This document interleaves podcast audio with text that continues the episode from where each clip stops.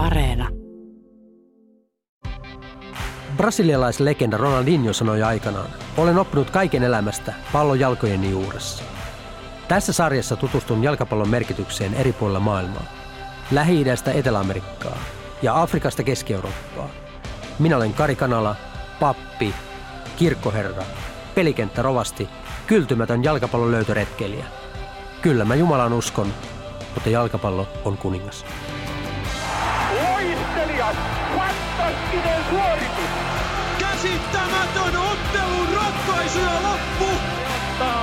Viidennen maailmanmestaruutensa. Lapsi, jolla on likaiset kasvot, jonka takatukka kapinoi kampaa vastaan. Älykkäät, harhailevat, petkuttavat, suostuttelevat silmät ja sädehtivä katse, joka antaa odottaa veijarimaista naurua, jota suu ei kuitenkaan osaa muodostaa. Se suu on täynnä pieniä hampaita, joita eilisen leivän syöminen on kuluttanut. Hänen housunsa ovat yhtä kuin muutama vähän sinnepäin ommeltu tilkku. Hänen liivissään on Argentiinan raidat, erittäin matala kaulaukko ja paljon reikiä, jotka jatkuva käyttö on liiviin syönyt kuin näkymättömät hiiret. Vyönauhana toimii vyötäiselle sidottu kangas, joka risteää rinnan yli kuin olkanauha. Hänen polvissaan on haavojen jättämiä rupia, jotka kohtalo on desinfioinut. Hänen jalkansa ovat paljaat, tai sitten jalassa on kengät, joiden varpaiden kohdalla olevat reijät näyttävät, kuin ne olisivat syntyneet liiallisesta laukomisesta. Hänen asentonsa on oltava luonteenomainen. Hänen on näytettävä siltä, kuin kuljettaisi räteistä ja rievuista tehtyä palloa. Tämä on tärkeää. Pallo ei saa olla mikään muu. Sen on oltava rievuista tehty pallo, joka on mieluten sidottu yhteen vanhalla sukalla. Jos tällainen monumentti jonain päivänä nousee, moni meistä tulee ottamaan hattuunsa pois päästä sen edessä, aivan kuin teimme kirkossa. Näin kirjoitti vuonna 1928 Buenos Airesilaisen El Gráfico-lehden toimittaja Ricardo Lorenzo Rodriguez, joka tunnettiin paremmin nimimerkillä Borgoto. Hän vaati tekstissään patsaan pystyttämistä sille, kuka ikinä olikaan keksinyt kuljettamisen jalon taidon. Edellä hän kuvaili, millainen patsaan tulisi olla. Samalla Borokoto, vaikka olikin itse urukuailainen, tuli luonneeksi argentinalaisen jalkapallolijan stereotypian, El Pipen, lapsen. Porokotton sanat resonoivat tänäkin päivänä, koska hänen kuvailuunsa tiivistyy paljon argentinalaisuutta, ja argentinalaisuutta taas on määritellyt jalkapallo. Niin suuri asia kuin jalkapallo monessa maailmankolkassa onkin, tuskin missään se on ollut luomassa koko maan kansallista identiteettiä, niin kuin Argentiinassa. Borokotton sanat resonoivat, antavat jopa vilun väristyksiä. Tänäkin päivänä myös siksi, että nämä jälkikäteen näyttäytyvät profeetallisina. 30. lokakuuta 1960 Borkoton unelma tuli toteen. Eikä vain patsaana, vaan lihana ja verenä. Jos vuonna 1964 menehtyneelle Borokottolle olisi suotu enemmän päiviä, hän olisi nähnyt ihanteensa heränneen henkiin juuri sellaisena kuin hän oli kuvaillut arpisia polvia ja kapinallista takatukkaa myöten. Lanusin kaupungissa, Policlinico Evita Hospitalissa, Dalma Salvadora Francon sylissä, makasi Diego Armando Maradona. Ja jos joku olisi tiennyt, että Porokotton El Pipe oli päästänyt ensiparkaisunsa, pieni Diego Armando olisi ensitilassa kapaloitus seimeen – ja paikalle olisi pikimmiten ilmestynyt vähintään kolme viisasta miestä. Argentinalaisesta jalkapallosta, tai oikeastaan Argentiinasta ylipäätään, ei voi puhua mainitsematta tätä liian pikaista, vähän likaista, mielenvikaista jalkapallojeesusta, joka sai aina kaiken anteeksi. Argentinalainen jalkapallo on tietenkin muutakin kuin Diego Maradona. Toisaalta tavallaan se ei ole. El Diego, El Pipe de Oro – Kultainen poika on argentinalaisen jalkapallon alfa ja omega. Vaikka Argentiinassa on pelattu jalkapalloa ennen ja jälkeen Maradonan, häneen tiivistyy kaikki argentinalaisesta jalkapallosta ja yhteiskunnasta kaikki ne ristiriitaisuuksineen. Sen lumoava kauneus ja upottava rumuus. Nousu ryysyistä rikkauksiin ja sitä seurannut synkkä alamäki, joka vei meiltä suuren miehen aivan liian aikaisin, ei pysty haalistamaan muistoja. Diego Maradonan tarina on kuin Argentiinan tarina kansakuntana. Maradona oli ylivertainen jalkapalloilija, mutta samalla rosoinen, rikkinäinenkin ihminen, vikoineen, puutteineen, ongelmineen. Viime kädessä siis ihminen, siinä missä me muutkin. Siksi häntä rakastettiin. Neljä vuosikymmentä sitten hänelle lankesi miljoonien muiden ohella myös Suomen poikamaajoukkueen valmentaja, jalkapallon romantikko, tunnettu Argentina-ihailija Erka V. Lehtola. Niinpä minulla ei ollut juuri muuta vaihtoehtoa kuin istua hänen kanssaan samaan pöytään ja kysyä, kuinka juuri Argentina sai liekin leimahtamaan pienessä pojassa kaukaisessa Suomessa. Mulla on ihan tarkka ajatus siitä, tota, että tosiaan 1982 MM-kisat Espanjassa. Ja ei ehkä vielä sen, edes sen niiden kisojen aikana, mutta sen kisojen jälkeen tuli virallinen MM-kisa elokuva nimeltä Gole. Ja Goleen kertoja oli bond ja Sean Connery. Ja se leffa alkaa sitä, kun Argentina kohtaa Belgian avausottelussa. Maailman, puolustaa maailmanmestari kohtaa Belgian ja Connery kertoo siinä ensin tulee kuva Cesar Luis Menottista, ketjupolttajasta, kansallissankarista, myyttisestä legendasta valmentajahamosta ja sen jälkeen tulee tämä Argentinan uusi, uusi kuningas Diego Maradona. Ja koko maailma niin korottaa, että mitä, mi, mihin hän pystyy. Argentina hävii sen ensimmäisen ottelun, sen jälkeen Maradona saa maalitilin auki, Argentina menee jatkoon. Ja sitten sit Connery kertoo, että, että kun Belgia oli peittänyt tai pysäyttänyt Maradona joukkovoimalla, Italia asetti tehtävä vain yhden miehen, Claudio Gentile. Sitten se taustamusiikki tulee semmoinen aika niin kuin tunnelmallinen, ehkä vähän haikea, jos tulee hyviä lähikuvia, hidastuksia. Ja Connery kertoo, että Maradonasta tulee itsestään niin kuin pelipallo, kun Gentile rikkoo jatkuvasti. Erotomari näyttää yhden varoituksen, varmaan seitsemäs, kahdeksas rike. Gentile on niin oloissa, että hän ei pysty edes katsomaan Maradonaa silmiin sen peliaikana, koska oli ainoa että pysäytä toi, tee mitä teet. Kaikki mitä tarvitsee tehdä, toi pitää pysäyttää. Ja Maradona pysättyi paitsi että rikotti ihan törkeän määrän. Ja, ja sitten se tämä turhautunut nuori tähti ei vielä niin kypsä ottamaan vastaan tämmöistä taakkaa. Kostaa tämän kaiken Brasilian-ottelussa kenkäsemällä, oliko Batista Brasilian pelaa nimi vatsaan ja suora punainen kortti ulos. Ja se kohtaus on totta semmoinen, vieläkin on niinku, aina herkistyy. Suora punainen, Marona kävelee hitaasti puolesta kentästä kohti vaihto, vaihtopenkkiä kentältä ulos – semmoinen pianomusiikki taustalla, ottaa paidan housusta, tota, laittaa siihen pöydän sisään ja Tarantini muut tulee taputtamaan Diagoa olkapäälle ja pörröpäähän ja sitten Konori sanoo, että maailman täytyy vielä odottaa, että kuningas kasvaa täyteen ikään. Ja niin kuin tiedät Kari, että mulle semmoinen, tota, itsekin tuossa kirjoitin Hesarin juttu, kun Maradona kuoli, että tämä uusi supertähti, myyttinen kymppipaita, satumaiset taidot, massiiviset odotukset, katkera pettymys jo silloin. Sitten näin leffan tehokeinot, se Conorin lumova ääni, ei ollut mitään palu tänään, se oli siinä. Poro Cotton kirjoituskin kertoo, että Argentiina tarvitsi El Pibensä. Oli taivaan lahja, että hän syntyi ilmielävänä ihmiskehoon, eikä pronssiseksi patsaaksi, josta saataisiin kyllä halutun näköinen, mutta joka ei ikinä muuttaisi taiteilijansa utopistista visiota todeksi. Mutta minkä ihmeen takia mikään kansakunta muka tulenpalavasti tarvitsisi yksittäistä jalkapalloilijaa, olihan kuinka hyvä tahansa. Vastaus löytyy Argentiinan historiasta, joten tehdään pikakatsaus siihen. Argentiina kuului 1800-luvun alkupuolelle asti Espanjan imperiumiin, minkä seurauksena Espanja onkin maan virallinen kieli. Siirtomaa-ajan päättyminen ei tietenkään tarkoittanut sitä, että espanjalaiset tai espanjalaisvaikutteet olisivat yhdellä itsenäisyysjulistuksella – ja muutamalla itsenäisyyssodalla kadonneet. Saman aikaan myös brittiläisten vaikutus oli merkittävä. 1800-luvun lopulla Argentiinassa asui jo noin 40 000 brittiä tai irlantilaista, enemmän kuin missään muussa Ison-Britannian imperiumin ulkopuolisessa maassa. Argentiinan pankkijärjestelmä ja rautatiet olivat brittien ylläpitämiä, ja Britannia oli myös Argentiinan suurin kauppakumppani. Niinpä britit toivat Argentiinaan myös jalkapallon hyvin varhaisessa vaiheessa – Vuonna 1891 perustettu Argentiinan liiga on yksi maailman vanhimmista jalkapalloliikoista. Kaksi vuotta myöhemmin perustettu Argentiinan jalkapalloliitto lukeutuu sekin maailman vanhimpien kansallisten liittojen joukkoon.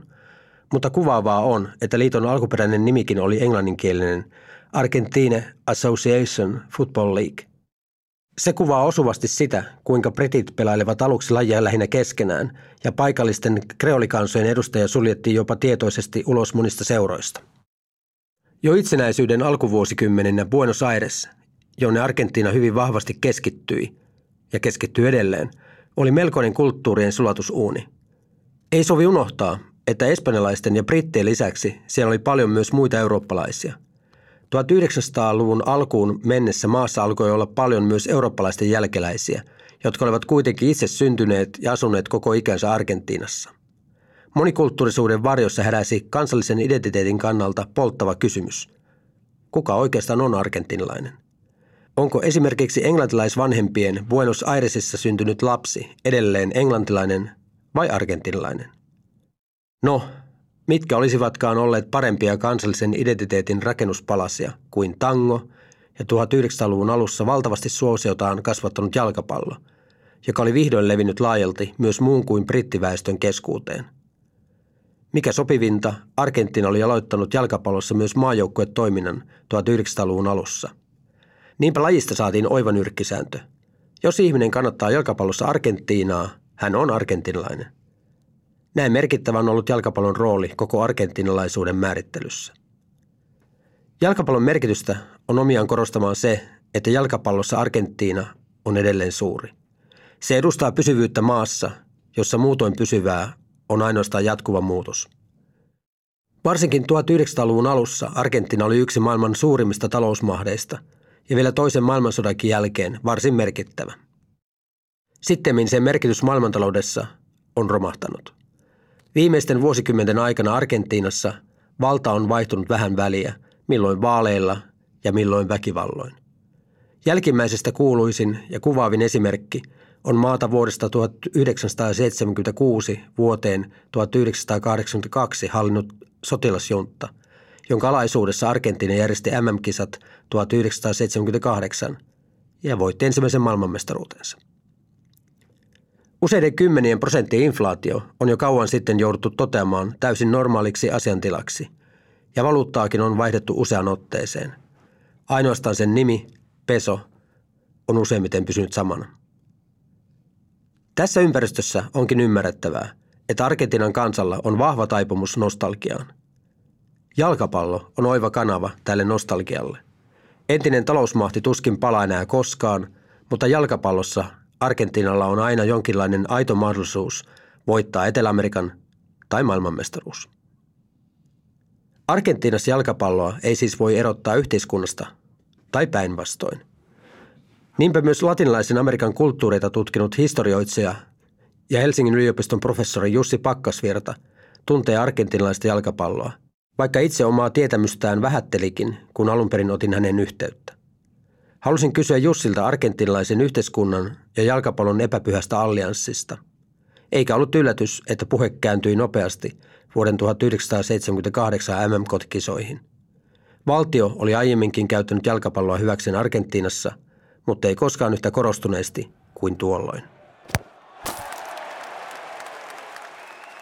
Junta tuki asioita, jotka liittyvät jalkapalloon ja kisojen hinta nousi tähtitieteelliseksi siihen aikaan – 700 miljoonaa taisi olla se lopullinen summa. Se oli kymmenkertaistunut sitä alunperäisestä ja, ja seuraavat kisat 82 Espanjassa oli joka tapauksessa vähintään puolet halvemmat.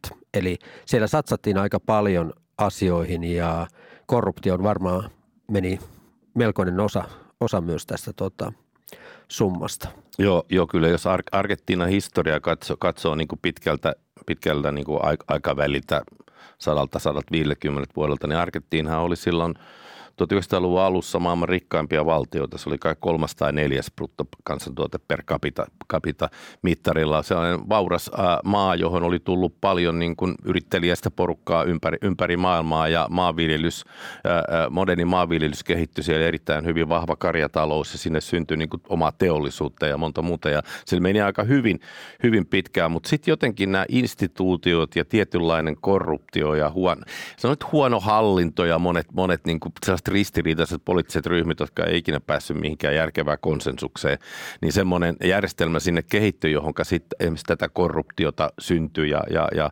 monta sellaista niin kuin ikävää asiaa, jotka on sitten vaikuttanut siihen, että vaikka näissä kisoissa, niin ihan, ihan varmasti niin kuin korruptiota, korruptiota rehottiin ja niitähän löydettiinkin ja niitä, niitä lehdistössä, lehdistössä pengottiin. Että kyllä, kyllä siinä tietysti monta tällaista ikävää asiaa Argentiinaan liittyy. Se on tavallaan myöskin hyvin byrokraattinen maa.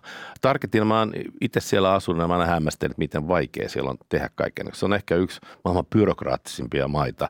Tietysti joku Intiakin saattaa olla yllättävän hämmästyttävä, mutta että se, on, se on todella haastava siinä mielessä. Siinä on rakennettu tällaisia tavallaan hyvän hallinnon idean kautta, niin kuin byrokratian ajatus on se, että se on hyvä hallinto, mutta tämmöisiä asioita sinne on myöskin tietysti ajan, ajan mukaan tullut ja Argentiina menetti sen vahvan, vahvan talousmahtinsa. Eihän se edelleenkään mikään niin kuin köyhä maa ole, mutta, mutta se, se näkyy tämä heikko hallinto. Silloin kun junta kaappasi vallan 76, inflaatio oli jossain 600 prosentissa ja kuusi, kuusi vuotta myöhemmin se oli jossain reippaassa sadassa. Korkea silloinkin, mutta asialle jotain pystyttiin tekemään. Mutta tavallinen kansa kärsi, eli kun aiemmin oli sanottu, että tehdään se manjana, niin kisojen myötä tuli tämmöinen tehdään se mundialin jälkeen. Eli kaikki, mikä tuki jalkapalloa, siihen junta pisti rahaa ja kaikki muu vähän kärsi. Kyllä. Mutta infra kehittyi joka tapauksessa. Joo.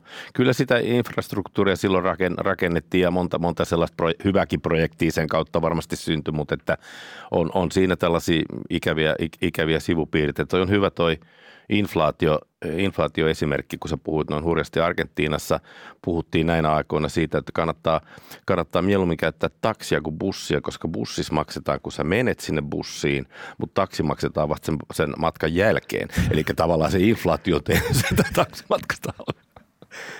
Aivan, aivan loistavaa. Ja ilmeisesti niiltä, joilta oli myös tämmöinen vitsi kun mentiin sotilasakatemia ohi, niin sanottiin, että tuolla kasvatetaan tulevia presidenttejä. Kyllä, tulevia, tulevia presidenttejä ja huonoja jalkapalloilijoita. Juuri näin. Mutta 78 kisat oli jalkapallollisesti menestys Argentiinalle. Olkoonkin, että saattoi olla historian ensimmäinen korruptiopeli Perua vastaan 6-0. Neljällä maalla piti voittaa ja 6-0 oli lopputulos. Ja Peru oli pelannut hyvät kisat siihen mennessä – ja siitä vähän tihkunut tietoja, että tämä saatettiin nostaa tämä matsi. Mutta Argentina meni eteenpäin ja lopulta Mario Kemppestä tuli se tähti. Ja Hollanti kaatui toista kertaa peräkkäin finaalissa. Mitä tämä voitto merkitsi argentilaisille, jotka oli juntan alla, kun kansasta oli paljon kadotettuja?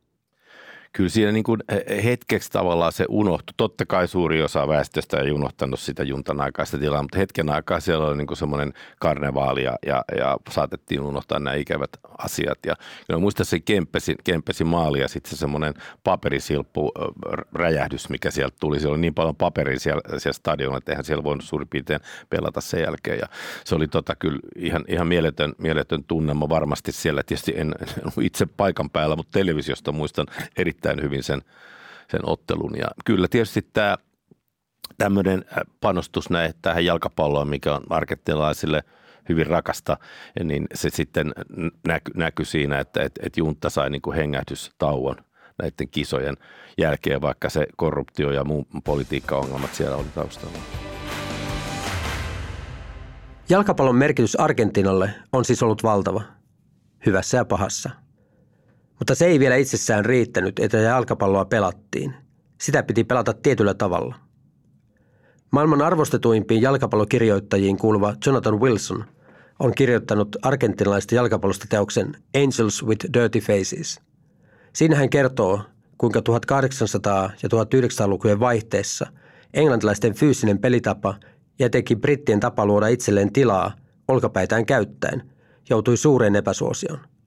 Esimerkiksi aiemmin mainitsemani Porocotto ja El Grafico-lehti kuvailevat useasti, millainen jalkapallo sopii argentinalaiseen kansanluonteeseen. Brittiläinen jalkapallo oli mekaanista, kun taas latinalaisamerikkalaista kautsukulttuuria edusti taiteellisuus, yksilön ilmaisun vapaus. Kentällä se näkyi lyhytsyöttöpeliin nojaavana taitojalkapallona, jossa individualismi ei jäänyt kollektivismin varjoon. Matka maalia kohti oli vähintään yhtä tärkeä – kuin se, että maali lopulta tehtiin. Ja tämä pelitapa ristittiin La Nuestraksi. Nuestra on suomeksi meidän. Meidän peli. Onkin helppo nähdä La Nuestrassa yhtäläisyysmerkkejä suomalaiseen jääkiekkoon, jossa puhutaan meidän pelistä. Niin argentilaiseen jalkapalloon kuin suomalaiseen jääkiekkoon on sisäänrakennettuna ajatus, että meidän tyylissämme on jotain, mikä erottaa meidät muista kansoista. Mutta argentinalaisuus on myös kyynisyyttä. Kun voitto on pitänyt ottaa, se on tehty keinoista piittaamatta. Ruotsin MM-kisat 1958 päättyivät katastrofiin, kun Argentiina kärsi 1-6 selkäsaunan Tsekkoslovakia vastaan ja jäi alkulohkoissa jumboksi. Johtopäätös oli, että La Nuestra ei ollut pysynyt lajin kehityksen mukana. Se oli liian hidasta ja pelaajien fysiikka oli liian heikkoa kilpailijoihin verrattuna. Kun Independiente voitti 1960-luvun puolivälissä kahdesti Copa Libertadoresin, eli Etelä-Amerikan vastineen mestarien liikalle, se teki sen erittäin kurinalaisella, puolustavalla pelitavalla. Samoihin aikoihin moni muukin joukkue nojasi samanlaisiin oppeihin. Puhuttiin antifutbolista. Argentiinan maailmanmestaruudet kuvaavat näitä kahta koulukuntaa hyvin. Vuonna 1978 Alpi Celesteä valmensi Cesar Luis Menotti – jonka kuuluisa ohjenuora oli, että jalkapallossa tehokkuus ja kauneus eivät ole toisensa poissulkevia. Menotti, keihän kärkenään Mario Kempes, syrjäytti antifutbolin, palautti La Nuestran ja toi maailmanmestaruuden, jonka junta tarvitsi. Menottin motiivit tosin olivat aivan toiset. Hän on myöhemmin tehnyt täysin selväksi, ettei henkilökohtaisesti tukenut junttaa. Finaalissa Argentina voitti Hollannin Tietenkin suureksi harmikseni, koska kannatin sekä näissä että edellisissä kisoissa kaunista jalkapalloa pelannutta Hollantia, joka hävisi finaalin sekä 7-4 että 7-8. Ennen finaalia Menotti rohkaisi kognitiivista dissonanssia potenutta joukkuettaan seuraavin sanoin. Älkää menkö voittamaan ottelua juntalle. Voittakaa mestaruus niille metallityöläisille, leipureille ja taksinkuljettajille, jotka täyttävät stadionin. Kerrotaan, että finaalin aikana El Monumental stadionin lähistöllä kadotetut saattoivat kuulla yleisön juhlinnan keskuksissa, joihin heidät oli vangittu. Menottia taas seurasi valmentajana Carlos Pilardo, joka uskoi kuriin ja järjestykseen. Hän oli kuin edeltäjänsä vastakohta, ja siksipä heidän mukaansa nimettiin jopa omat koulukunnat, Menottisme ja Pilardisme. Ironista on, että heistä kahdesta juuri herran pelkoon nojannut Pilardo sai lahjaksi pelaajan, joka ilmesi kaikkea, mitä La Nuestra edusti. Arvaattekin jo, mistä jo nyt puhua. Kesä 86. Pahoittelut muuten siitä, että lainasin ohjelman alussa Teflon Brothersin samannimistä hittiä. Tiedän, että joidenkin mielestä se on mielipuolisen raivostuttava renkotus, mutta minun mielestäni biisi on yksinkertaisesti nerokas. Siihen tiivistyy loistavasti sekä itse kesä 86 että ajankuva ylipäätään, joten tästä paikasta pakko oli laukasta. Yleensä MM-kisoja eritellään vuoden tai järjestelmään mukaan. Ruotsin kisat, Yhdysvaltojen kisat, Etelä-Afrikan kisat. Vuoden 1986 kisat ovat ainoat, jotka kulkevat yksittäisen pelaajan nimellä. Ne olivat Maradonan kisat. Kuten Erkka V. Lehtola kertoi, neljä vuotta aiemmin Espanjassa El Diegon kisat olivat päättyneet ulosajoon ja putoamiseen toisella kierroksella. Maailma ei ollut vielä valmis. Vuonna 1986 se oli. Ne ovat myös siitä harvinaiset kisat, että niiden mieleenpainuvin ottelu ei ollut finaali. Se oli Argentiinan ja Englannin välinen puolivälierä, joka muistetaan siksikin, että taustalla kolkutti maiden välinen Falklandin tai argentiinalaisittain Malviinasin sota. Se oli päättynyt Argentiinan tappioon ja suistanut juntan vallasta. Kentällä nähtiin täydellinen kosto. Ensimmäisenä Jumalan käsi, jonka El Pibe de Oro sai tietenkin anteeksi. Sitten vuosisadan maali. Enrique, Maradona, kaunis, kaunis ja taitava. Mies on parhaasta päästä. Ja nyt hän ohittaa siellä Butcherin, menee eteenpäin ja sisään maaliin. Loistelias, fantastinen suoritus ja maalin tekijä Diego Maradona. Peliä pelattu yhdeksän minuuttia ja tämä maali oli poikaa. Maradona teki, meni koko kentän läpi. Katsokaa kuinka taitavasti.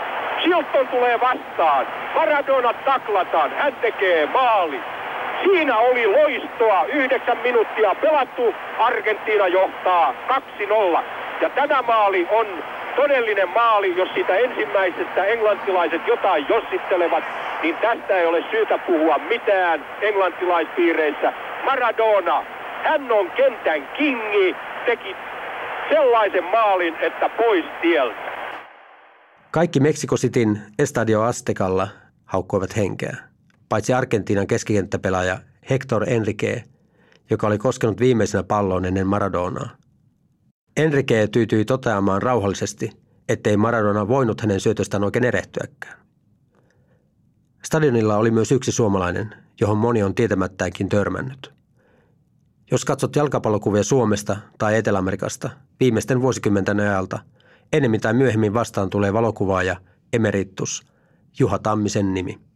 Tamminen näki Maradonan taivallisen illan paikan päällä ja inspiroitui Argentiinan mestaruustaipaleesta niin, että lähti 1980-luvulla reppureissaamaan Etelä-Amerikkaan ja asuikin Argentiinassa myöhemmin muutaman vuoden. Olisi siis suoranainen synti olla kysymättä, millainen oli keskipäivä Estadio Aztecalla 22. kesäkuuta 1986.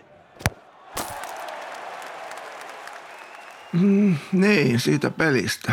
Olihan se hieno peli. No se Jumalan käsi meni kyllä ohi, että siinä mä luin väärin sitä peliä, koska kun Steve Hodge pisti pallon Siltonille, siitä no, nosti sen, nosti sen toisten ylittä taakse, niin mä no, Silton nappaa ton ja mä laskin kameran ja se oli virhe. sitten se oli myöhäistä. Mutta sitten sen toisen maalin, sen mä sain siitä saakka, kun Diego sai pallon. Että toi sitä oli kiva seurata. Silloinhan mulla oli toimittaja-akkreditointi sinne, koska se, sehän haettiin vuotta ennen, eikä mulla ollut, mä ostin vasta niin se sit edellisenä syksynä tai tilasin sen isomman putken ja sain sen ennen kisoja. Mutta se oli sitten myöhäistä vaihtaa kuvaaja akkreditoinnille, mutta, mutta mä kirjoitin sieltä kisoista paljon, koska mä, äh, uudella, Uusi Suomi ja Iltalehti, niiltä ei ollut siellä omaa, niin mä tein niille sitten sieltä ja – siinä riitti hommaa. Sitten kun mä huomasin, että sieltä sai Kodak antoi ilmaiseksi filmiä, niin mä rupesin kuvaamaan enemmän sieltä katsomosta. Että silloinhan piti kantaa filmit mukana ja en mä muista minkä verran mulla oli filmiä mennessäni sinne, mutta, mutta, mutta Kodakilta sai ihan, ihan älyttömästi filmiä niiden kuvajien palvelukas, kun se oli siinä pressikeskusta vastapäätä toisella puolen katua vaan se, ja se oli ihan pikkukatu, että se se toimii oikein loistavasti. Että vet filmin kehityksen sai aina uuden tilalle. Jos katsotaan putken läpi, millainen pelaaja Maradona oli? Arvaamaton. Siitä et koskaan tiennyt, mitä se seuraavaksi tekee. Että, siitähän tuli paljon kuvia just noissa peleissä, koska sillä oli niin usein se pallo. Ja tietysti sitä seurasi myös muutenkin, että, että, että olihan se sellainen tähti. Että olihan se hienoa nähdä sen pelaavan. Se on taidoiltaan taitavin, mitä minä olen koskaan nähnyt, että ei niin kuin sen lähelle tule kyllä kukaan. Ja ilmeikäs pelaaja sekä peli tavaltaan että... Kyllä, joo, joo, joo.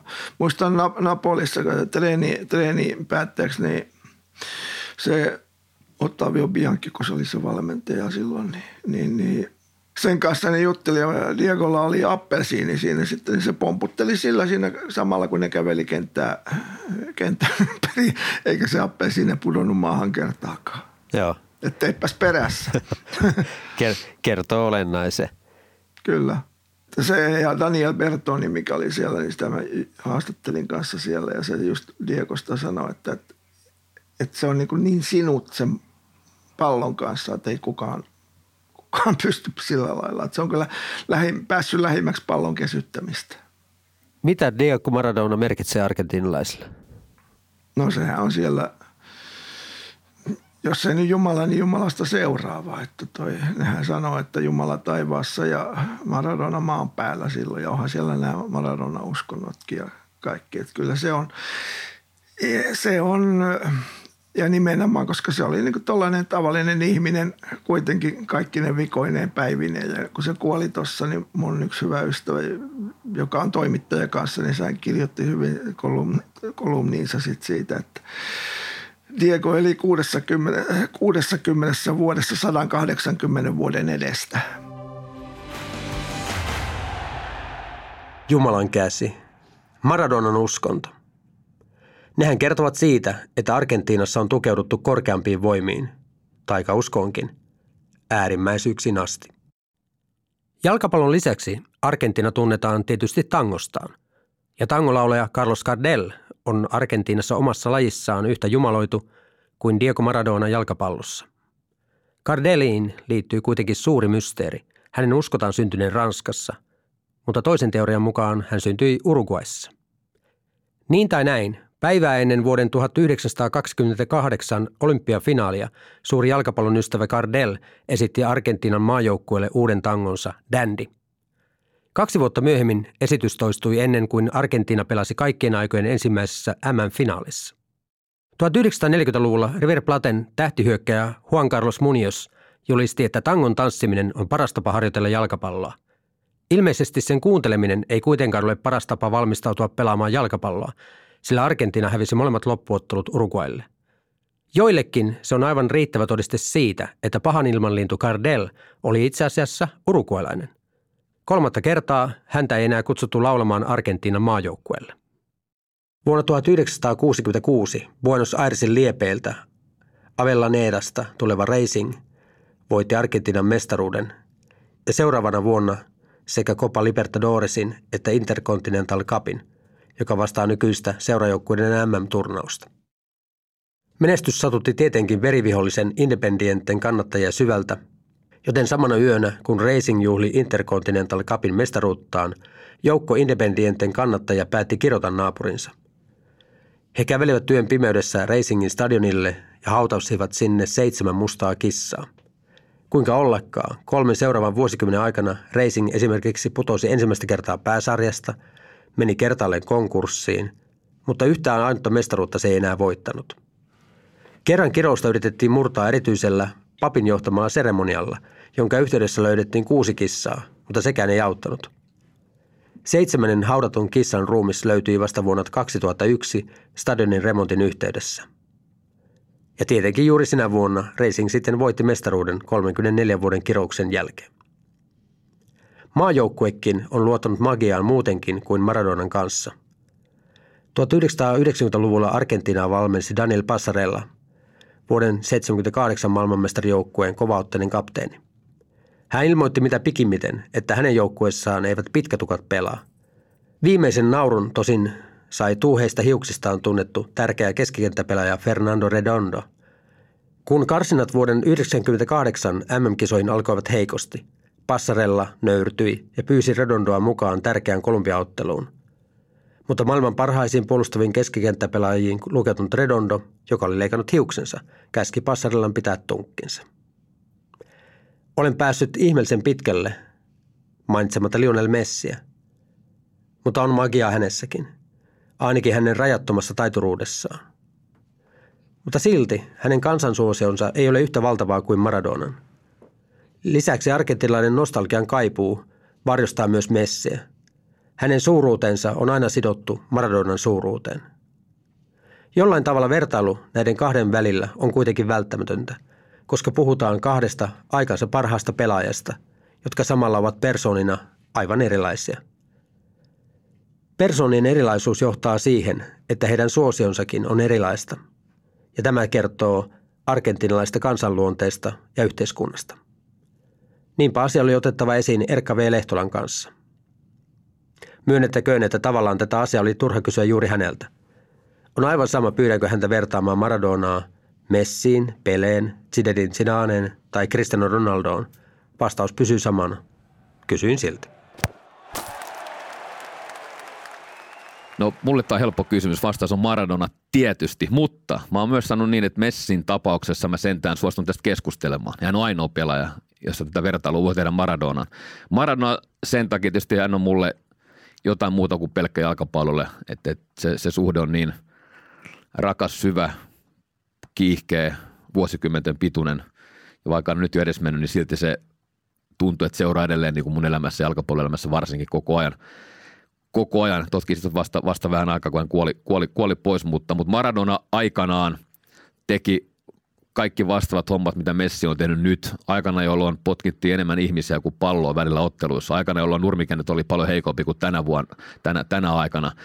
Ja hän eli miten eli, niin kuin kaikki tietää. Se ei ollut mitään urheilijaelämää 247 päinvastoin. Ja silti hän pystyi pysymään niin kuin absoluuttisen maailman huipulla silloisessa Serie Aassa, joka oli maailman kovin jalkapallosarja siihen aikaan. Ja sanotaanko hän teki Argentiinan vain aika hyvästä maajoukkueesta erinomaisen et, et mulle hän edustaa. Sitten sit se sellainen persoonatyyppi myös, että kun puhutaan karismasta, rososuudesta, ryystä rikkauksiin tarinoista, niin hän edustaa niin kuin tätä niin kuin yksi yhteen parhaimmillaan ja, ja tota, niin kuin sanonut, että rikkinen ihminen täydellinen jalkapallolle. Jääkö Messi jälkeen juuri persoonan takia? Sen takia, että puuttuu Roso, siinä on aavistus kliinisyyttä, olkoonkin, että – treeniä on tehty. Joo, ihan, ihan varmasti. Hän on kuitenkin jollain tavalla niin kuin leimallisemmin Barcelonan tuote, Barcelonan Junnu Akatemian tuote. Nostan hattua erittäin korkealle. Käsittämättömät tehot.